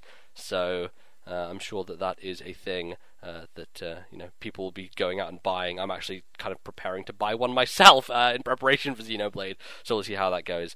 Um, moving on from that uh, into the less interesting territory, we got three quick hits here. We got uh, Animal Crossing Ami- Amiibo Party, Mario Tennis, Ultra Smash, and New Style Boutique, kind of just showcased in their own kind of mini trailers. Um, I feel like these are three of the games that we have the least interest of any Wii U game or 3DS by a long game. way. Yeah. Um, I'm glad they didn't spend too much time on them because really they they don't deserve it. Like it's how crazy is it that this holiday is being bolstered by a fucking Animal Crossing amiibo party game and a Mario Tennis that is like the least innovative thing I've seen in in a while. Yeah, and I mean, I think the crowd who watch Nintendo Directs aren't interested in those games, and I think Nintendo know that, and they know that those three games will appeal to people who won't be watching the Direct, so there's no need to mention them too much in the Direct, even if some of them, especially Amiibo Party, I reckon sell quite well. Yeah, I, I hope it doesn't. I saw a tweet uh, earlier, I think it was yesterday, from Neal Ronaghan from Nintendo World Report, uh, kind of talking about they were live streaming some stuff, and he said uh, that they'd moved on from Amiibo Party because it was such a sad state of affairs that they just couldn't they couldn't handle it anymore. So I Uh. don't have amount of faith in that at all. Um, yeah, so um, then we got into some real cool indie stuff from Yes. uh, my main man Ed, uh, or as we're going to call him, Pokemon Ed from now on. um, Pocked. He uh, he uh, gave us some new trailers for uh, three uh, indie games. Uh, one of them is Typoman, which is coming out on November nineteenth. Uh, which I think if yeah, this goes out the week of uh, of that coming out, so that'll be out uh, the Thursday. Um, Bally, you played uh, the demo of this uh, during the Nindies thing during E3, and uh, you thought it was quite cool. It is cool. Um, if I had less on my plate, I'd definitely consider picking it up. Um, I think that innovation does need to be rewarded in this industry, and Yes. I do hope that that game does quite well because it is innovation embodied. It is just so impressive some of the ideas that they came up with with that game. Cool. So uh, yeah, maybe uh, in the future we'll play that. Uh, but also in December we've got two big hitters. One uh, that I think you're in for, and one that I'm totally yes, in for. we're gonna we're gonna split them. Yeah, I guess so. Uh, so, Fast Racing Neo, uh, uh, basically answer to the fact that there's no F Zero on any Nintendo console and hasn't been for a while. Uh, this game looks fucking rad. Like it looks like it runs incredibly well. It has four-player split screen. It has online. It seems like a fully functional, featured future racing game, and uh, it is coming out yeah sometime in December. And I know Bally that you're very interested in it. Yeah, I'm. I've, I think I'm. I'm decided. I think I'm going to pick up this and Xenoblade X uh, before the end of the year. They're going to be my my little Christmas presents to myself. Yes, yeah, indeed. Um, so yeah, I look forward to hearing your impression of that one. Uh, whereas I will be playing SteamWorld Heist, uh, which is the kind of 2D uh, strategy game from Image and Form, the guys who made SteamWorld Dig, uh, a game that we've both played and both really enjoyed. Um, and I'm I'm really happy that they've done something else and they've they've gone into a different genre and uh, breaking new boundaries. So interested in that one, and that comes out sometime in December as well. So it's to be it's going to be a good month there. You know, we've got Xenoblade, and then we've got these two really hot indie titles. So exciting stuff coming down the line. Uh, next up, they showed off Nintendo Badge Arcade, which uh, I downloaded. This is the thing that's been out in Japan for a while. It's essentially a way for you to curate your home screen by uh, getting some badges and putting them on, and getting different themes to uh, you know make your home screen look cool. Um, Bala, you haven't downloaded this yet, have you? No, I've not. Um, I'm a little concerned that that you do have to pay money to get more attempts at this game. Yeah, you So- do. So I think if you're really bad at it, you could be paying money to not get any badges at all. Right, I think that's kind of the thing that people are criticizing is it's not paying money to get the badges, it's paying money to get an attempt to get the badges, Yeah. which is like I I mean they kind of explain it in the sense of like this is like an arcade, like an old kind of crane game where there's no guarantee in a crane game, you're kind of throwing money away. And just like a crane game, it's a massive rip-off. Yeah, I, I don't think it's it's too bad. They're, they're charging ninety pence in the UK for five tries, and the first one that I did is free, so you get five tries straight away. And I managed to get like seven badges from it because I got all of them. Um, they it works in the sense that like if you hit one and it kind of gets momentum, it, it knocks others into the pit, and so you can end up getting multiple at the same time, which is neat. It's not like only getting one per try is is a thing. So and, and now that you've used your free tries, is there any way for you to get more tries without paying money? Yes, there is, and they basically will tell you on your home screen, like you know, notifications that pop up on the 3DS. They'll say, "Oh, by the way, you have some free tries in uh, in the Badge Arcade." So I've heard from people in Japan. Oh, so they just uh, pop up randomly.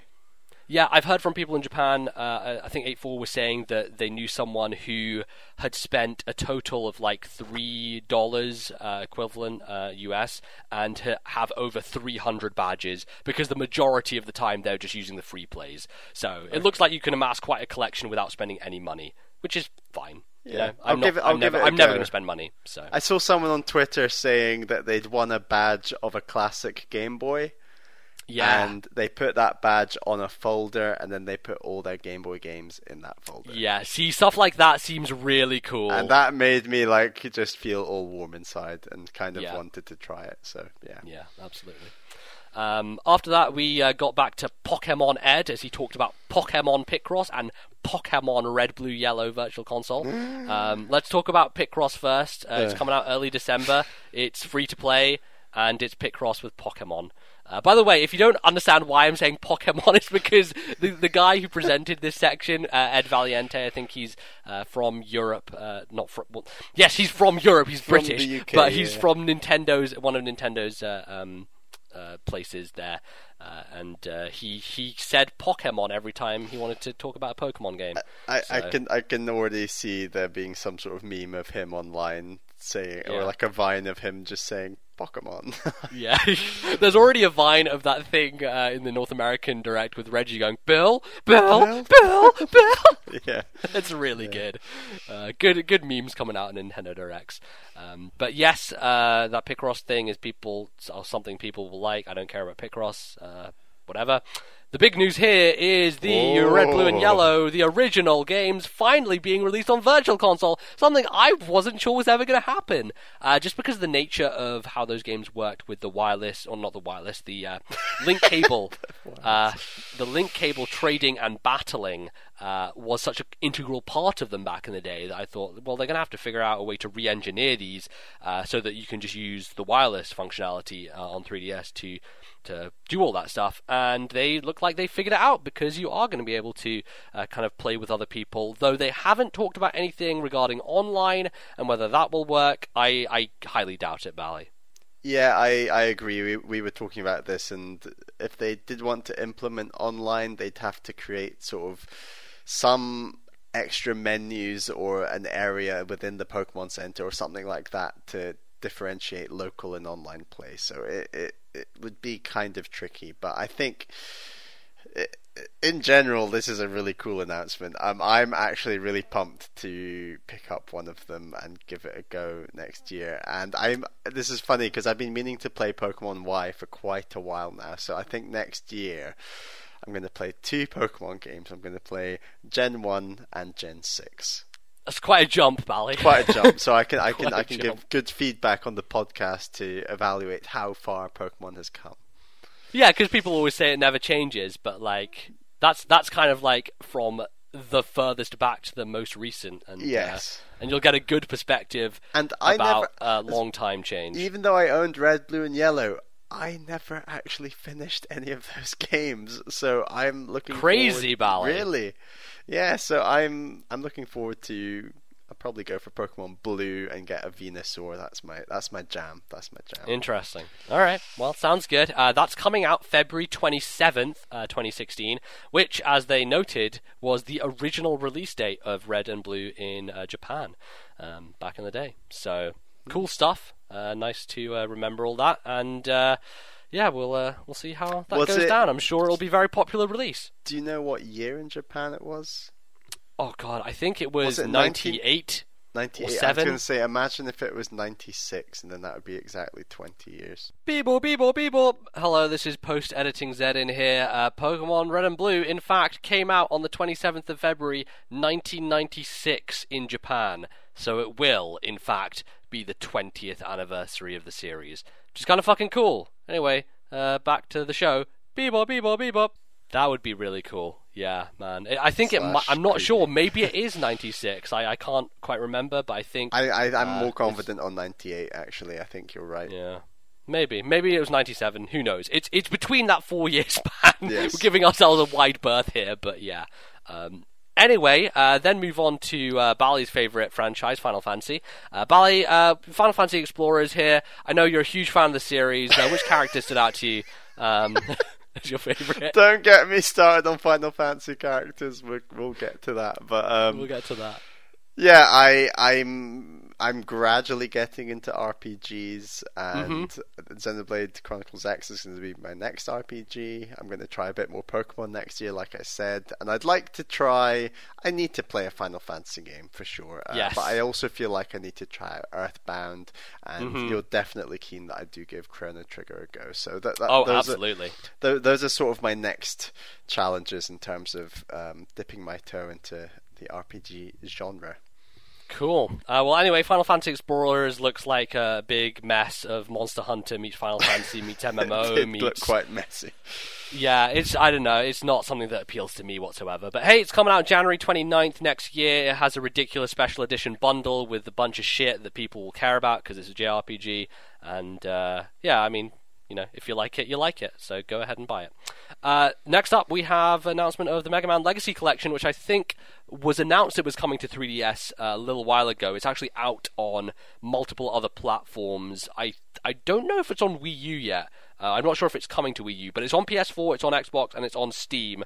Um, but this one is going to come with a bunch of extra challenges that you can only unlock, Bally, through the magic of Amiibo. What a wondrous thing! What a wondrous thing! Um, so, uh, 13 extra challenges through Amiibo. There's also a gold Mega Man Amiibo, which is the tackiest looking thing I've ever seen. Um, and, like uh, Amiibo, Amiibo is one level of ridiculousness, right? yeah. Mhm. But but just dunking them in gold paint is just beyond belief. It's just ridiculous. I am sorry, like. I, I It's almost like they're they're just creating it purely for the idea of a collectible. It is like a manufactured collectible, you know, It- in, in the most oh. egregious sense. Oh, it just irritates me so much. I can't even articulate it right now. But yeah, it's just it's it's it's just dastardly for people who have an issue with collecting things, and they just Yep. get they get all their all the mold. They get the exact mold for their Mega Man amiibo. They they they they cast the mold and then they dunk it in some gold paint and they sell you at oh it's just horrible i i really really dislike it but that's the world we live in Let's move on then, Bally, uh, before you uh, implode with Oh, anger. Uh, anyway, that's coming out February 23rd next year. a lot of stuff coming out in February. Seems like kind of a packed month, especially for 3DS stuff. So um, I'm sure different things for different folks. Um, uh, next up was Pokken Tournament, or Pokken Tournament, as uh, Ed was saying. Uh, it comes with a Shadow Mewtwo amiibo card. There was a trailer where Lucario was punching uh, Shadow Mewtwo, and it looked like Dragon Ball Z. Who is Um, Shadow Mewtwo is this I don't fucking know, character? Bally. Is this a new Apparently- pokemon I, like they haven't said anything about this being in a, a mainline game at all. It's just in Pokken, Tor- Pokken tournament right now. Um, Okay. So I don't know. Maybe they'll announce it as part of Pokemon Z. I, who fucking who knows anymore? Bally Pokemon's just weird. It I, continues to get. I think this game's looking kind of cool It is, yeah. It's, it, it looks neat. It's very different. Like it's not your traditional fighting game in the sense that like it's it's got a 3D arena you run around, but then like when you get in close, it kind of switches to a 2D perspective. It's a hard one to describe and it's a hard one to get your head around, but it certainly seems like a, a neat thing to have for spring of 2016 when there's really not going to be much else on Wii U. it, it, could be the big May online multiplayer game that has been It- totally, case. yes, it could be in the Splatoon slot. Absolutely, Splatoon Uh, that would be Mario smart. Kart slot definitely. Yeah, cool. Uh, then we had another look at Star Fox Zero, which now has a release date for April of next year. I think it's confirmed as the 22nd in North America. In Europe, they did not give us a date. They just said April 2016. So weird. Um, that is just so weird. it is, but it could mean that we're getting it earlier. We don't know like what that means, uh, honestly. So Okay. uh, we'll see. But uh, hey, got a new look at the vehicles. I didn't get to see this that much because my stream actually cut out during this section. Uh, Bally, what did you think of the new footage of Star Fox Zero?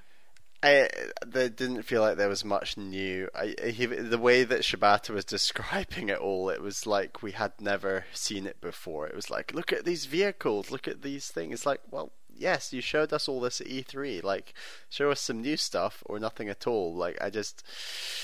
uh, They do repeat themselves quite a lot sometimes in these directs, and it's quite frustrating. But I, I guess that's life. A lot of people have been saying they think it looks better visually than before. Do you agree with those people, Bally? I think there was just some artier camera angles, to be brutally honest. I think that Yeah. it was a very well edited uh, trailer. I'll give them that, but I don't think it's visually looking much better. No, looks exactly the same to me. So I have no idea what the hell people are going on about. It's um, still very, very unimpressive visually, unfortunately. Um, and I don't even know if I'm going to buy this game, Bally, after you've heard my thoughts of Star Fox 64 earlier in this episode. Oh boy.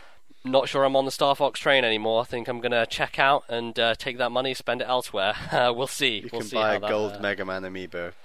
Right, you know, spend my money in in a, a correct way, you know. Uh, Anyway, uh, talking of Amiibo, we got more of that shit. Uh, Lucas is coming out 2016. We've got Animal Crossing stuff. You know what? Who fucking cares? There's Amiibo coming out. There's Animal Crossing Yes, stuff. oh my god. Let's move on. Yes. Uh, Pokemon Super Mystery Dungeon. February 19th. Let's move on. Uh, Yes. Hyrule Warriors Legends uh, is coming out March 25th, which is the uh, the update of, or the port, I guess, of the Wii U game. Um, still not interested in Hyrule Warriors, uh, but they did announce a playable character being Linkle, who is the female version of Link. And as stupid a name as Linkle is, I think she looks pretty badass. She looks cool, but yeah, I agree. The name is a little. It could have been like Linka or Link. It's Link, so Japanese, Linkle. Linkarella or something. I don't know. Oh Just God, no! That Yeah. sounds even worse. God, Linkarella, Jesus. Linkle Um, sounds like Tingle. yeah, it does. Like it does. it's and and Linkle sounds like Tingle sounds like Tinkle, and Tinkle Yep. means to have a piss, and it's Yeah. just it's just not. Uh, I don't like the name. Yeah, I don't like the name either, but she looks pretty awesome in terms of combat stuff. And my secret hope, Bally, is that you can choose to play as female Link in the new Zelda because she looks really cool. I, and that's another issue. Do you think Hyrule Warriors is a, a suitable um, game to um, ma- to like bring such a big character into the Zelda universe if she if she does end Well, I mean, if they're going to do it anywhere, they they're going to do it here because they they hardly take risks outside of the main series, you know. Um, and Yeah. I feel like maybe they're just dipping their toe in the water and seeing the reception, and maybe uh, if it does well, then they'll you know consider it for the main series. Who knows? Um, Hmm. Anyway, uh, some some more uh, special edition stuff for RFN to get excited about. No scarves this time, uh, but there's uh, there's a compass or some shit that's going in there. So Compass. I don't fucking know. So, looks- oh my, just Nintendo stop. Yeah. Well, uh, special editions roll on with Bravely Second, which is uh, the follow up to Bravely Default. Uh, that's coming out quarter one 2016. Very interested in this one. Uh, didn't play the original Bravely Default because of the issues with the end of that game. I heard from so many people complaining about it. Um, I feel like this one is probably going to fix those and make it a more streamlined experience. So I'm looking forward to it. Uh, special edition comes with soundtrack, art book, bunch of shit. Comes with a figure of one of the characters, and Nintendo had to specifically state at the bottom of the screen, "This figure is not an amiibo," uh, which I found hilarious because these days, who fucking knows anymore? Um, so, any any interest in, in Bravely Second? I know you uh, tr- want to get through different RPGs before you uh, make your way to any of these new ones. Yeah, I feel certain RPGs are more accessible than others, and this RPG doesn't scream accessibility to me. Yeah. So I'm gonna I'm gonna play it careful. And, All right, and- cool. and you- You're you're you're you're the guide for me when it comes to these Sure. RPGs because I'm quite nervous. That's all right. I'll, I'll, I'm here, Bally. Don't worry. I'll, I'll guide you through the darkness. Because Xenoblade And- was pretty tough. yeah. Well, speaking of darkness, uh, the light has now been shone in Camp Dragon Quest uh, because finally, oh my God, Bally, you don't know how long people have been waiting for this, but finally they are localizing both Dragon Quest VII and Dragon Quest VIII, which have both been remade on 3DS, and they're both coming out in 2016. I'm really excited about this. Uh, the only Dragon Quest game I've played is Dragon Quest IX, but I've I've heard so many amazing things about eight in particular, and seven is also one of those which not many people have played because it was on PS One and um, it just it didn't have that much circulation, I think, and uh, it's hard to get a hold of these days. So both of them are remastered on 3DS. They've got added features, bunch of new stuff, and they've been out in Japan for a while. People have been screaming at Nintendo to bring these over, or at Square Enix to bring them over, and finally they're coming here. Uh, and I will most likely get both of them next year. So my RPG fix is going to be, boy, it's it's heavy. It's very heavy. Um, so I uh, I'm going to be crushed, Bally, under the weight of battle systems and monsters and and Japaneseness. So. Uh, but speaking of more of that, More Fire monsters Emblem and Japaneseness in RPGs. Fire Emblem Fates has finally been confirmed as being in multiple versions for Europe. Uh, now, if you haven't been following it, uh, they had not confirmed this for the European region before. It had been confirmed for North America, but we were still under the impression maybe in Europe we were going to get lucky and just have one game cartridge. That's not the case. They uh, just want to make as much money as they can out of this uh, Fire Emblem franchise, which seemingly has done much better in the West thanks to Awakening. Um, and there are going to be three versions, but Bally, we do need to stress, and I was talking to Nagi about this because he imported uh, from Japan and has played through uh, the Nohr Kingdom, which is the the tougher one, and he's telling me that they are legitimately completely different games. Like to the extent where you have different characters you can recruit, all the maps are different, the storyline is di- like it is legitimately three Fire Emblem games coming out in one day, and that is kind of going to make me ecstatic. Um, I am just kind of I want this right now. And it's kind of frustrating because North America got a release date for February and Europe got nothing. So if this goes the way that Awakening did, I'm going to have to wait an extra two months until April or something. Uh, God, I hope that's not the case, Bally. I really don't. Uh, but I mean, you do have plenty of other RPGs coming. I I'm do, sure. but this is Fire Emblem Bally. This is like one of my favorite franchises, and true. I, I generally, if, if something like this comes out, I put everything else to the side and focus on, on that. So, I, I, I, I'm pretty excited by it. I mean, I've I've not played a huge amount of Awakening yet, but I'm like I'm liking a lot what I've played so far, and it, it's it's looking even more. All the things I'm liking about Awakening, this game seems to do them even more when it comes to cinematics and story and things like that, and especially story. Like the idea that there's these two warring factions and that you have to pick sides. And then they they made the emphasis at the third what's the third one called? Revelations? I think just Revelation, no plural. revelation that it, it like it it's an alternative angle of this of the stories that have already taken place It's like Yeah. showing you different different arguments and things. So I, i'm excited to see how that story unfolds. And try I'm, i think i will eventually play all three of them probably not in a weekend like you will but No. I'll, I'll take my time and savor them because yeah I, i'm liking it a lot All right, cool. Uh, there's a special edition for that, which comes with all three games and an art book. I'm trying my hardest to get that if I can, but if I don't, well, you know, I'll play them all eventually anyway. So, uh, that was it for the main direct. Shibata said goodbye, and I thought, oh, really? Because Sakurai had tweeted the day before that he was going to get up early for this direct and had mentioned that that was going to be a thing. Um, uh, apparently, in North America, Reggie did the one more thing thing uh, where he said, "By the way, we got this one last thing." I kind of Yeah. preferred the European one because I was like, "Oh, okay, I guess it's over." And then they started the trailer, which was which was pretty pretty great. I'm sure there will Uh, have been a, a tiny fr- fraction of Europeans who will have switched off after Shibata said Maybe. and might have Maybe. missed this announcement. Could have done. Um, but Bally, I, a lot of people who are fans of this franchise uh, kind of uh, cottoned onto it early with the music because the music is uh, very well known. Um, I cottoned onto it as soon as I saw the Final Fantasy logo coming into shot. I'm like, wait a second, like this is. Is this happening right now? Is this real? And then I saw seven. I was like, "There's no way they're going to put Cloud in this game, right? Because that's he he's associated with the PS1 and Nintendo losing Final Fantasy. Like this is the least Nintendo character you could put it in this video game, and then it's fucking Cloud Strife from Final Fantasy 7, and I just fucking lose my mind. It's ridiculous. Um, the, the funniest thing about this though is Bally texts me like the next day, and he's like, "Oh, by the way, who's that Final Fantasy character? I don't, I've never." I'm like, "Are you fucking serious right now?" Like, Cloud Strife is probably one of the most recognizable characters in all of video games. I think Bally, just your lack of knowledge of anything Final Fantasy is is yeah is I've got a massive blind spot to Final Fantasy. Absolutely, um, I know absolutely zero about Final Fantasy. You see, like I've known about Cloud since like I watched Flash cartoons on Newgrounds back in the day, and they did like riffs on Final Fantasy with Cloud as the main character. I named one of my Nintendogs after Cloud. Like I've never played Final Fantasy VII, but th- like that character and that game, I have known things about for a very long time, and uh, it is just insane. So he's in Smash Bally. Uh, does that excite you? Did, you? did you think he was a cool looking character? What are, what are your thoughts on him just as a Smash character? Yeah, he's looking really cool, and I I think I'm.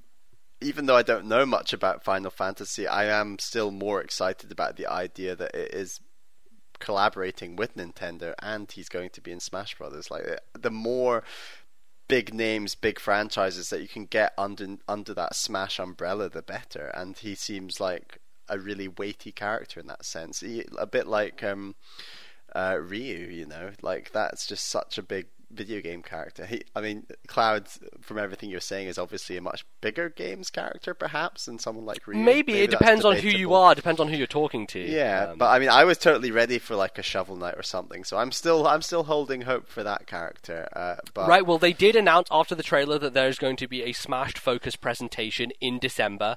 Uh, I imagine Oh. it's going to be uh, between Christmas and New Year, um, where they have had directs in the past, uh, and maybe then we'll we'll see the ballot stuff. But they didn't even talk about whether this was part of the ballot or not. They just gave us the trailer and ended the direct. Like there was no additional things said about it. Um, so no one knows whether was Cloud the ballot character, was he just a, a deal that they struck up with Square, um, and a lot of people also maybe they'll never say who was the ballot character. Maybe they won't. Uh, I I feel like they have to kind of address it though, and I think that is going to happen in this uh, this Smash presentation that's coming up. Um, but who knows? Maybe they'll just brush that under the carpet. That that would be kind of terrible because people get angry about it. But um, uh, this also has brought to mind for some people, like, hey, Square are working on that uh, that Final Fantasy VII remake on PS4, and we know that that's not going to be an exclusive thing to PS4. They said it's it's coming first there. Uh, we imagine it'll go to Xbox and to PC and stuff like that later, but could mean Bally that NX has the potential to get this Final Fantasy VII remake as well, and uh, that Square just want to push this marketing machine as much as possible by having Cloud and Smash and and associating Final Fantasy back to Nintendo, maybe. Um, I mean, which is this- exciting stuff. all this chat about what NX has to do to, you know, re-establish Nintendo and then amongst the big boys in terms of sales and stuff. A deal to get Final Fantasy VII on the NX is the exact kind of thing they probably need. Um, and Cloud being in Smash Brothers is just encouragement for that. And it's and it's for like complete noobs to Final Fantasy like me, I'm going to be playing a game with him in it. This character, this world is going to be made known to people like me. And I'm sure as few as there are out there, there will still be some people like me who know very little about Final Fantasy who are Nintendo and Smash Brothers fans. And it's all about character recognition and letting us know about him so that if Final Fantasy VII does come to something like the NX, that they might consider buying it. So I think it's just it's a very healthy move for Nintendo if they can actually fulfill and follow through and get like, that game on NX. Yeah, um, exciting times ahead as we continue to say. Uh, but overall, this direct I think was a great shot in the arm. You know, it just it got me excited about Yes. Nintendo stuff again, and it feels like that has been missing for the last few months. Like we've been kind of chugging along, playing our games, not much has been happening, and um, I really needed this this injection. Totally. And it, like like I was saying at the start, it's the it, it's the big things. Yes, you know, Cloud, Twilight Princess. These are huge announcements, but the little things, you know, Gen 1 Pokemon on Virtual Console, that's a great announcement. That's just really exciting. Or, or just, you know, buy one, get one half price for the two Zelda DS games. Really simple announcements that just are great for fueling that hype train, letting people experience more Nintendo experiences, and it, it, it, it, it makes the directs thicker and faster and more exciting in general. Totally. Um, and we know that you know they're going to rework them for next year, and they'll come back in a new form. I'm excited to see what that is, and uh, you know we're going to stay tuned for this Smash Brothers Direct, and hopefully talk about that at the end of the year. Um, but yeah, I think uh, that's pretty much going to close things out with the show here, Bally. Uh, what a what a good thing to end on. Um, and uh, I guess uh, where can we hear more of your thoughts about Nintendo Directs and all these other things on the internet? Please follow me on Twitter. I'm at Ballyman91. That's B A L L Y M A N 9 1. Uh, that is also my name on the Miiverse. Um, I've been posting a bit recently, I think. I can't remember. A bit of Mario Maker. Well, you made a Mario Maker level I- that people I, can try out. I did. I'd highly recommend checking that out. Um, follow me on Twitter to find out more about that. Sweet. Uh, you can find me on the Twitters. I am at LordNBZ. LordNBZ is the Miiverse as well. Um, we have a Twitter for the podcast, which is at TNL Podcast. And uh, we're going to read out a couple of tweets that people sent to us. We read out some reviews last week. Going to read out a couple of tweets here and just get a bit of a community feedback going. Yeah, um, Diego Perez said, Hey guys, just wanted to drop a thank you for the great podcast you've been making. It's the highlight of my 9 to 5 job. Cheers. Uh, and also, Jacob Schaefer said, I found someone else at college who follows TNL podcast. This is a good thing. Um, so, yeah, thank you very much for those tweets. Um, and like NBZ said, if any of you have any other things you want to tweet at us, you can follow us um, at TNL podcast. That's at TNL podcast. Yes, uh, uh, you can also go ahead and review us on iTunes uh, if you want to. Uh, we'll get back to reading some of those later. Um, and uh, you can also subscribe and find us on the service. Uh, you can find us on Stitcher. we're on YouTube. We are in different places on the internet. Download us into your ears, listen to us, subscribe, all that great stuff. Um, feel like that's it, Bally. Do we have anything else we want to plug? I was going to say, and remember, we're running quite low on your emails, so do. Yes, send... I'm sure you have a lot of thoughts after the Nintendo Direct, so send us those emails. And uh, where where can they be sent to, Bally? Send them to thisnintendolife at gmail.com. All right, uh, that is going to be us. Uh, we'll be back at you in a couple of weeks' time. Um, but until then, thanks everyone for listening, and uh, we'll see you soon. Goodbye.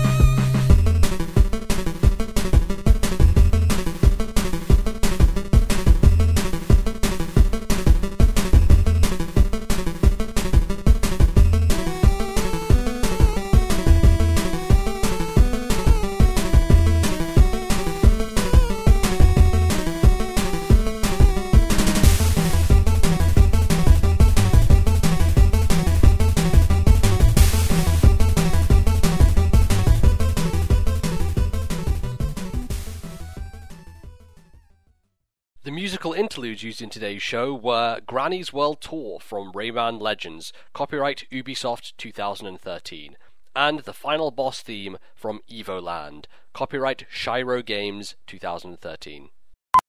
20 Smakadudes. You know what my memory rem- remembers to do? Forget? No. Uh, I don't know. What does it remember to do? Fire fireballs. I hate you. You suck. you suck! You're a big asshole. Fucking.